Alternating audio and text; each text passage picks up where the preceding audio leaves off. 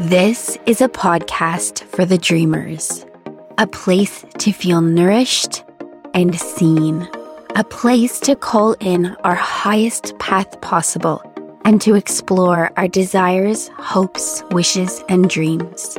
I'm your guide, Emily Elliott. Welcome to The Magnetic Life. Hello, and welcome to episode 26 of The Magnetic Life. I'm here today with Monica Laurence.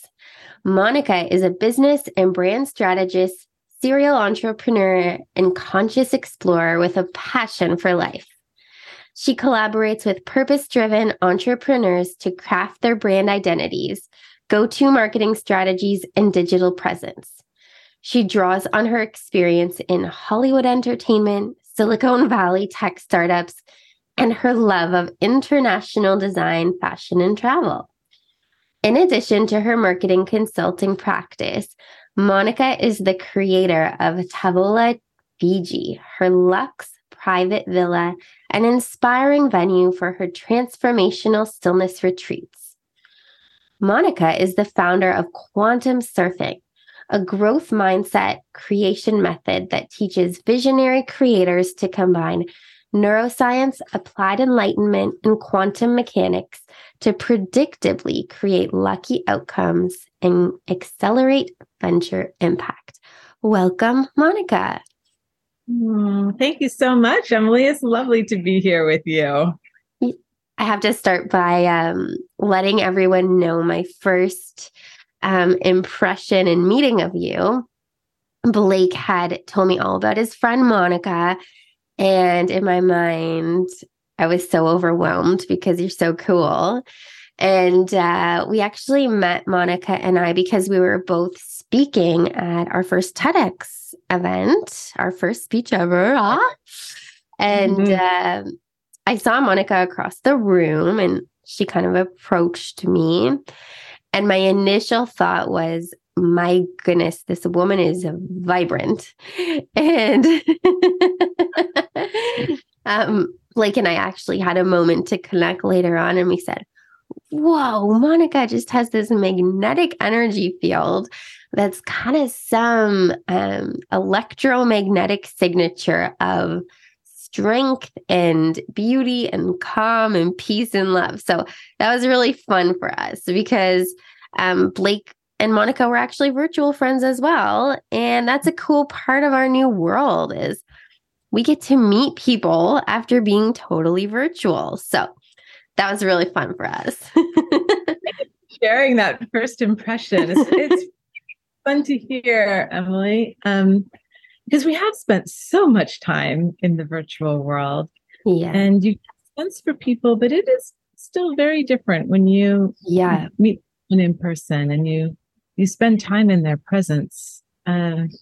You definitely have a different sense of their energy and what they're about. Yeah, it is.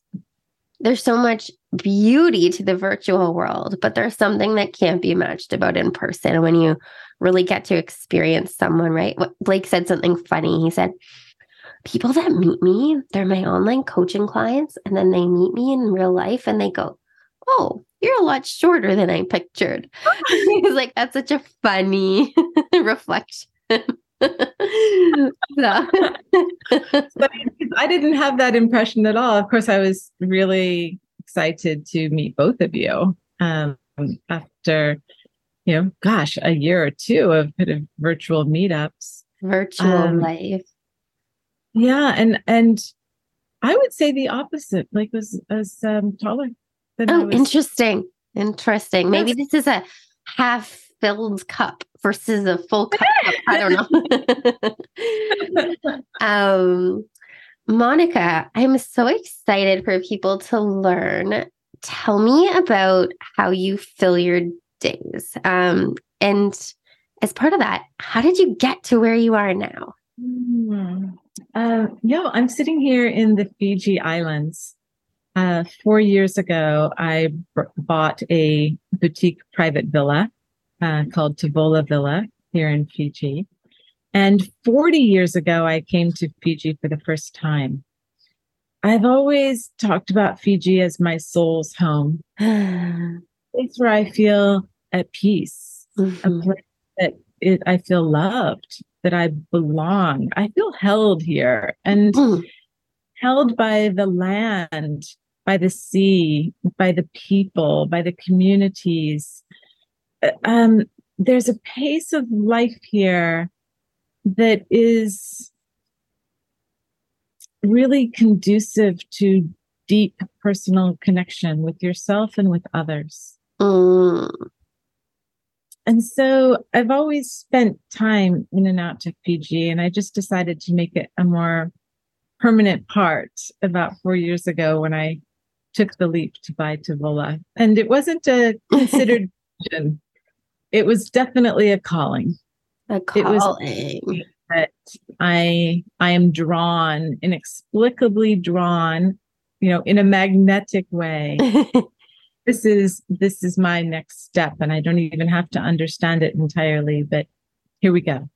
And bam, we have the whole juice of the episode right off the hopper, because you said, I don't have to understand my calling. I just have to do it. That's really, really true and powerful reflection. Yeah, there's a lot there to what you just said, because you weren't always kind of this island bound, sun and ocean human. You had another part of your life that looked really different. What did that look like?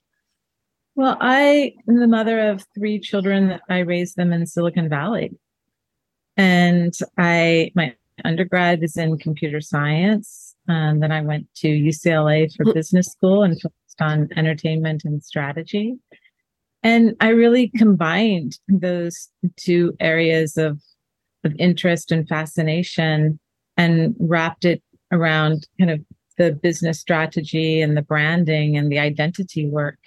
So I worked with tech clients throughout my time in Silicon Valley, and that gave me the freedom to really raise three beautiful children and be present for them at the same time.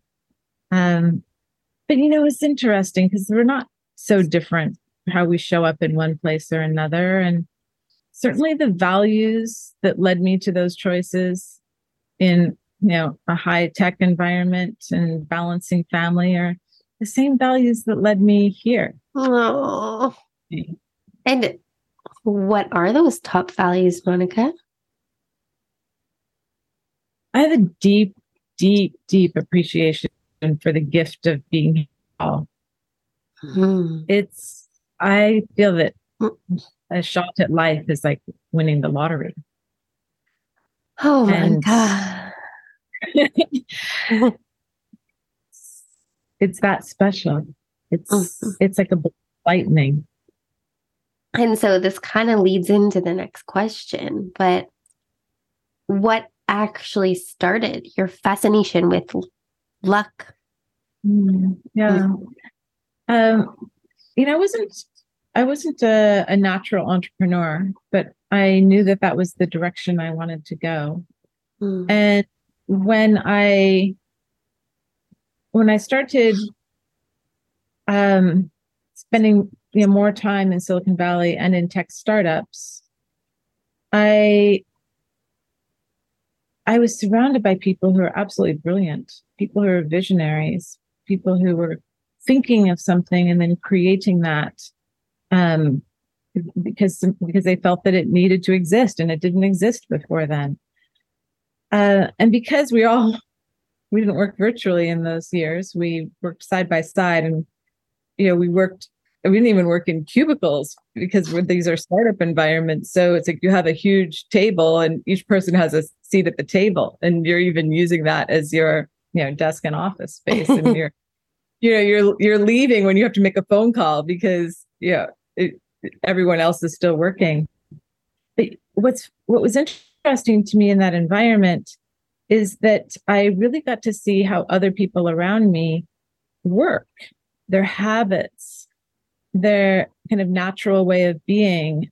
So I got to observe like who they were, not just who they were putting forth as their identity. I got to see behind the scenes of prepping for a huge pitch to raise VC funding, the meltdowns that happen, on the way on that road.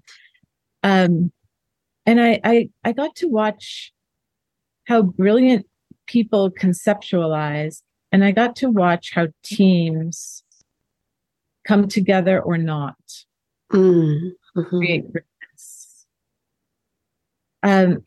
What I noticed is that a lot of entrepreneurs had some type of flat spot, some type of learning disability, something that makes them not fit into the norm of the everyday, the common stream. And although in our culture, we're always trying to fix those flat spots, it's the source of their brilliance. And so because I was in these environments side by side in close quarters with visionary transformational people, I got to start watching how they think.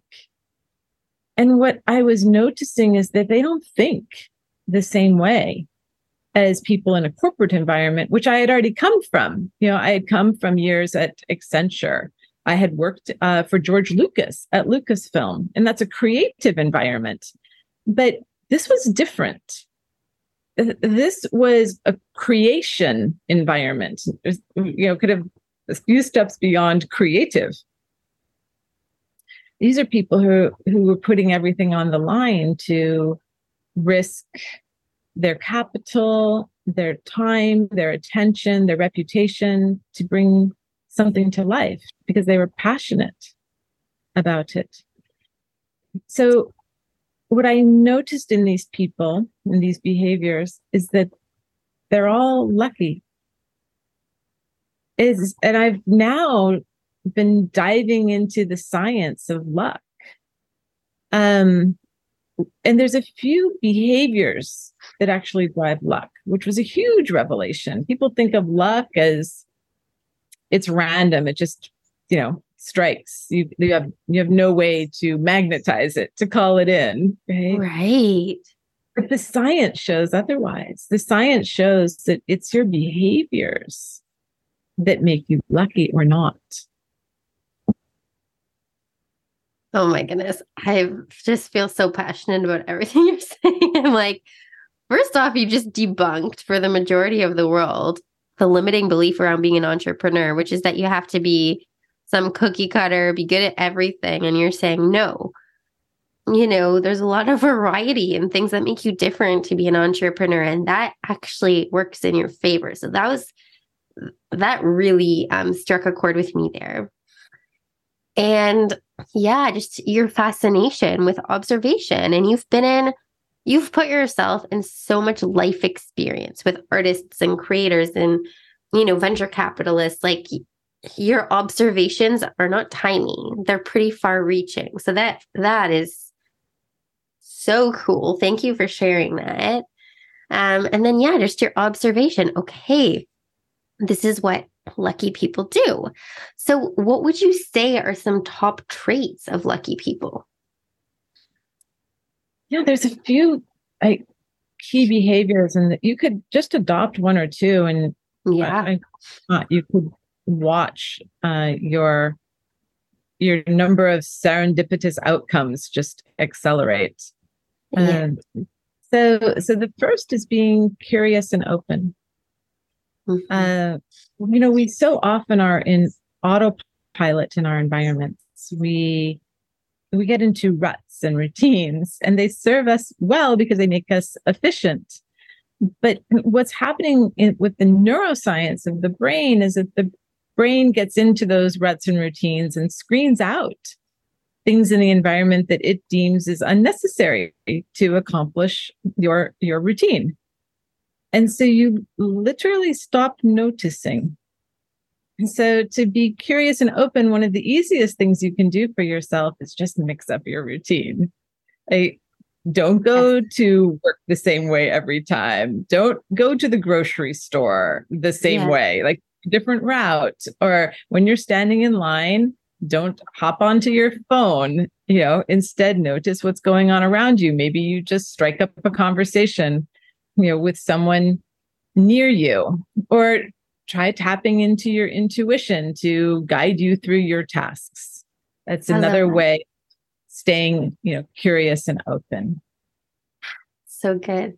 It's funny you're sharing this because Blake is actually very, very lucky. My partner, he's just so lucky. Yeah. And I would say I am too, but something funny between us is he's kind of sometimes a man of routine.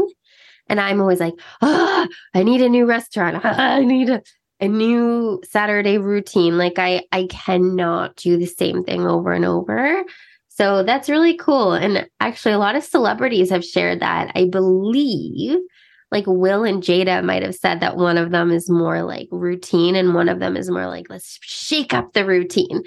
So maybe for people who are listening that feel more emotionally grounded by routines, like, okay, well, what's one small thing you can do? Maybe instead of buying the red apples at the store, buy the green apples, you know, because your brain just starts functioning in different ways with small changes, right? I really love all those shares. And can you share something lucky that you've attracted? I just put out an ebook called Be Lucky. You can, if you're curious, you can find it on quantumsurfing.com. It's free to download. And the real place that I find to be powerful in getting yourself on a path of becoming predictably lucky is to call in your everyday luck.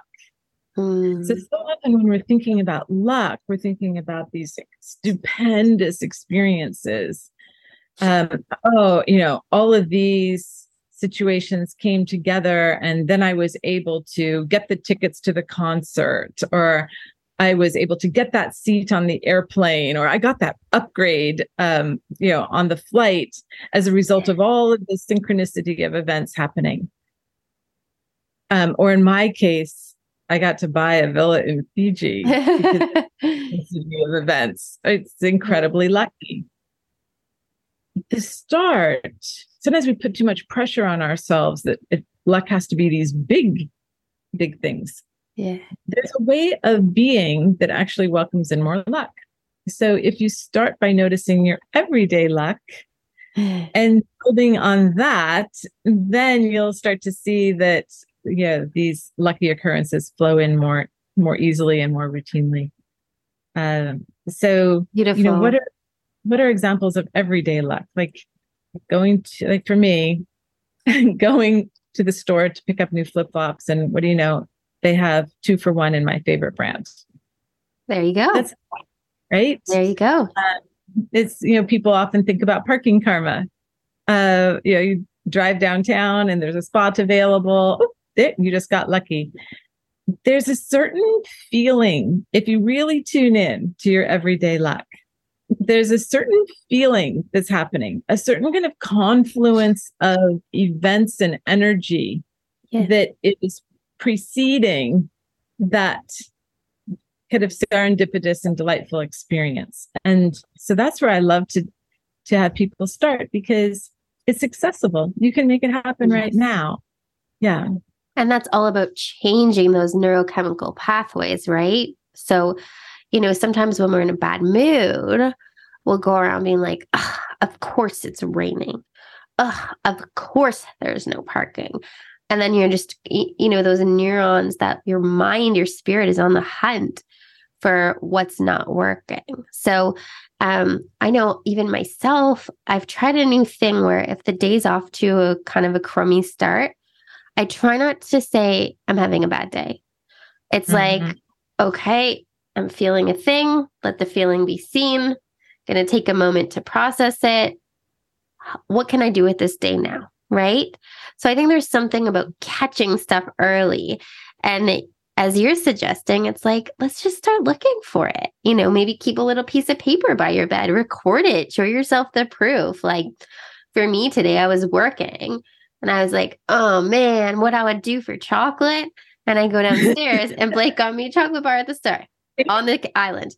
Nailed it. Yeah. Right. That's a beautiful example. Yeah. And I find, Emily, that it's almost like that, like childlike wishing that accelerates the lucky occurrences. Like that feeling of, oh, what would I give for a piece of chocolate? Yeah. But you're not attached to it. Not so much that you're like, I must have a piece of chocolate. How am I going to get a piece of chocolate? Yeah. So you're not going to that mode. You're just putting it out there as like, oh, this would make me so happy. Yes. And then you would even forget you had the thought until you walk down and there's Blake handing you a piece of chocolate. And you're like, I was just thinking how lovely that would be. I love what you're saying there about the childlike state, right? Because when we're looking for the magnetism, the miracles of our world, like a child, like, oh my goodness, I just saw a caterpillar. Oh my goodness, this is a crazy day. And as we become an adult, it's like, no, show me something better than that. No, that's boring. Give me something better than that. And we're in this loop of like, give me something better. Show me something more. And it's like, no, it's our job to find the miracles. And I know when my vibe is low, if I just start looking around me and I start staring at a piece of nature, I'm like, oh my goodness, someone planted a single seed and now this beast, I'm looking at a beast from a seed, and I just stare at like a tree and I'm like, oh my goodness, those branches look like the neurons in our brain. Our brains look like trees, but we don't stop long enough to be curious or fascinated, right? So yeah, oh my goodness, this is the funnest chat ever. Also, Emily, what you were just saying there about, you know, kind of the jaded adult perspective. No, show me something better, not the caterpillar. Show me something better. Show me something better. And what struck me when you were saying that is that, you know, that's the energetic signature. I want to keep being in this space of asking to be shown something better. Yeah. And so that's the energy. We tend to think of, we're asking for the energy beyond that, which is the something better. But the energy I was feeling when you were, you know, describing that person was, no, what they're putting out is, I want to stay in this space of keeping to want something better. Yeah. Desire, desire, desire. Yes. Yeah. And there's spiritual teachings about how desire is the root of suffering. So when we can just look at what we have in front of us and find what's good, find the beauty. When you can be happy with very, very little, you're guaranteed to be happy once you're, you know, at a whatever, you're doing your trip to a villa in Fiji. But if nothing's ever good enough, then nothing, the jet's not going to be good enough, the trip to Fiji, whatever. So, and yeah, a while back, Monica and I were just, you know, chit-chatting about life. And we were like, you know what? It is about that. It's about, I think I said to her, hey, Monica, I'm working on being happy sitting here in this drizzly, gray, cold Canadian weather, because I know when I get myself to Fiji, I'm going to have cultivated so much joy with this grizzly weather that I know that it's not just the nice weather of Fiji that's going to make me happy. It's going to be something like the inward job, right? So we were having a good laugh about that, because if you were sitting watching our combo, I'm like kind of in the Canadian dark and it's gray out and I have a hat on and Monica's like glowing with this sun-kissed, youthful look with sun shining on her. So we were laughing at the duality of our conversation right now. So we had fun with that. So Monica, how do people balance? Because I think this comes up a lot for my coaching clients and just people in general say, you know what? How do I maintain a professional stature? Because you've been in business forever, and then draw in the magic. Like how do you keep your feet anchored in both worlds? It's the reason that this particular question is striking me as being so interesting is that I remember thinking that those two worlds for me were separate, the professional world and the, for lack of a better word, the spiritual world, right? And but now that's, I wouldn't even know how to be one or the other. And I feel that they're both reinforcing of each other. Like when I show up professionally, there can be a lot of pressure to, you know, be on your game, to do it perfectly, to not mess up, right? To speak eloquently. But I always I always connect with my inner self, and I set an intention that I'll just show up the way that is best for this situation and for the people who are present. Yeah. So I'm drawing on my own inner presence to show up as in a professional way that will resonate with everyone there. And I do it the flip side as well too. Like I'll be sitting at a party and, you know, engaged in, you know, some esoteric conversation. But then in those situations, my professionalism probably shows up as a bit of like, maybe elegance would be a word. Elegance. I love that. They show up, these traits show up in different environments, almost like different forms.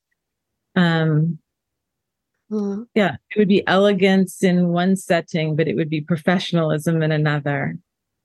Yeah, I really love that. And I believe that you completely embody elegance. And there's something in this world of manifestation and luck and all this stuff where I think sometimes people latch the ego on. And it's like, oh, I just manifested this Louis Vuitton bag and this da-da-da-da-da-da. And, you know, manifestation, in my belief, is when we create the life we want, the things we imagine come to life, but we're also elevating the earth, humanity, me, you, like there's a sense of elevating one another, right? So I believe it can all exist together. And it's not just this compartmentalized life, just like you said. You know, there's pieces of something everywhere. And, you know, we have to practice self-awareness in these arenas. And as we elevate and create the life we want, how are we elevating other people as well? And the earth, humanity. How can we create goodness for all, right? So yeah, I love that when we discover it's not just about work and magic or just about myself and not others. It's like every time we approach something, it's like, how can we do it from a full heart, right? What you're really describing, Emily, is a way of moving beyond manifestation. I think, yeah, that became such a popular topic in so many circles. Yeah. It became almost a how-to. Yeah. You know, I set the vision. The more specific I am about the vision, you know, the more clarity I give it, then that's a positive. And now I do my affirmations, and there's like this methodology that, but I find it to be intellectual. Yeah. I find it to be lacking passion, and it's the energy that actually brings forth the beauty of what you desire. So you can't just think about things. There's a way of being in flow with kind of our gorgeous universe and all of the energy and the connections within it. So manifestation is a lovely place to start. Yeah. But moving beyond that, you start to go, oh, well, that was just, it's just so easy now. Like once you almost, it's like you leapfrog past that concept into more energetic alignment. You don't even really think about manifesting because you just know that it's happening. It's not the same experience at all. Yeah, that's extremely well put. And there is so much trendiness around manifestation. And sometimes I'm just like, oh, enough. And so I actually find it refreshing to talk about this idea of luck and what human behavior traits and the way we act can just, you know, predictably create different outcomes. So for someone listening who is thinking to themselves, ooh, I would like more luck in my life. And we already talked about this micro observation about what was lucky today? What was lucky the last hour? Keep a journal. Is there any other exercise we could leave listeners with to keep cultivating this super fun trait? Yeah. Yes, absolutely. And the big one, and I'm really just passionate about this in particular, is trusting yourself and listening to your intuition. Yeah. Right. So that's really what it means to trust yourself, is to listen to your intuition. You know, in our cultures, we're not taught about intuition. No. We're not trained in intuition. We're not even 100% sure it's actually a thing. And if you ask people what intuition is, that there's not a ready explanation. They'll often say that it's like a gut call. Yeah. That's not the same as intuition. What I would say is intuition is a felt sense, an inexplicable felt sense of what is right for you. And intuition is linking you to consciousness. It's like your thread, your connection to energy, to the quantum field, to information. It's like your way of connecting that is there for you already. That's what intuition is. Yeah. You know, I've learned I can't live without it anymore. I used to push it down and say, you go sit at your marketing job and you do what you're told and you get that report in. And I would literally come home miserable. And now, no matter what it is, whether it's work or social, I remember I went to an event I really, really, really didn't want to go to. And it was like 4 or 5 days away. I got so sick because my body was like, hey, you aren't going to listen to me? Then I'm going to help you out. I'm going to put you flat on your butt.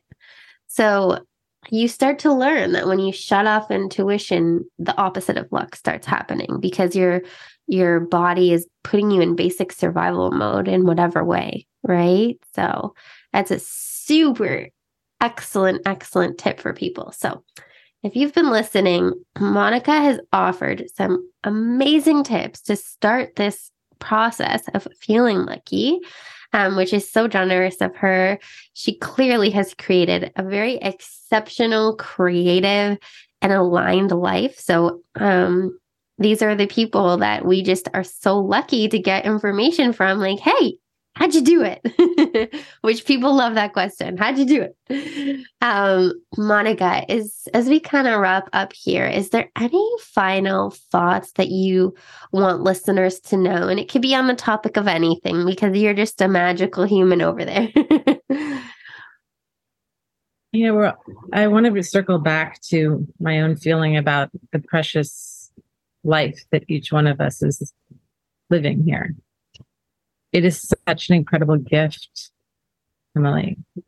And it's, people spend their time seeking, you know, they spend their time trying to understand their purpose and digging into that and analyzing. Yeah. And feeling and asking, am I doing a good enough job? You know, it's just, it's lovely, absolutely lovely to grow and progress. It's kind of a creative life force. But also never, ever, ever forget that every moment is precious. Thank you, Monica. That's so moving. Yeah. Yeah. You're the real deal over there. Everything you say just gives me head to toe chills. So There's a lot for everyone listening to digest. I've never said this before on all the episodes, but if there's something that really landed for you, feel free to message me so I can share it with Monica, because this is some really deep life stuff here. So Monica, from the bottom of my heart, thank you for all this wisdom and grace and lucky and joyful energy you've brought. And I would encourage you all to go and download her guide on luckiness. That will be a ton of fun to take a peek at.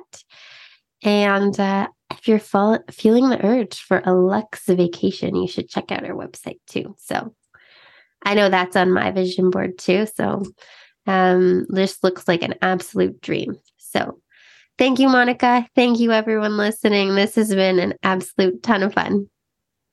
Thank you so much, Emily. Such a delight to be with you. And yes, yes, yes, you and your family in Fiji sometime. Looking forward to that.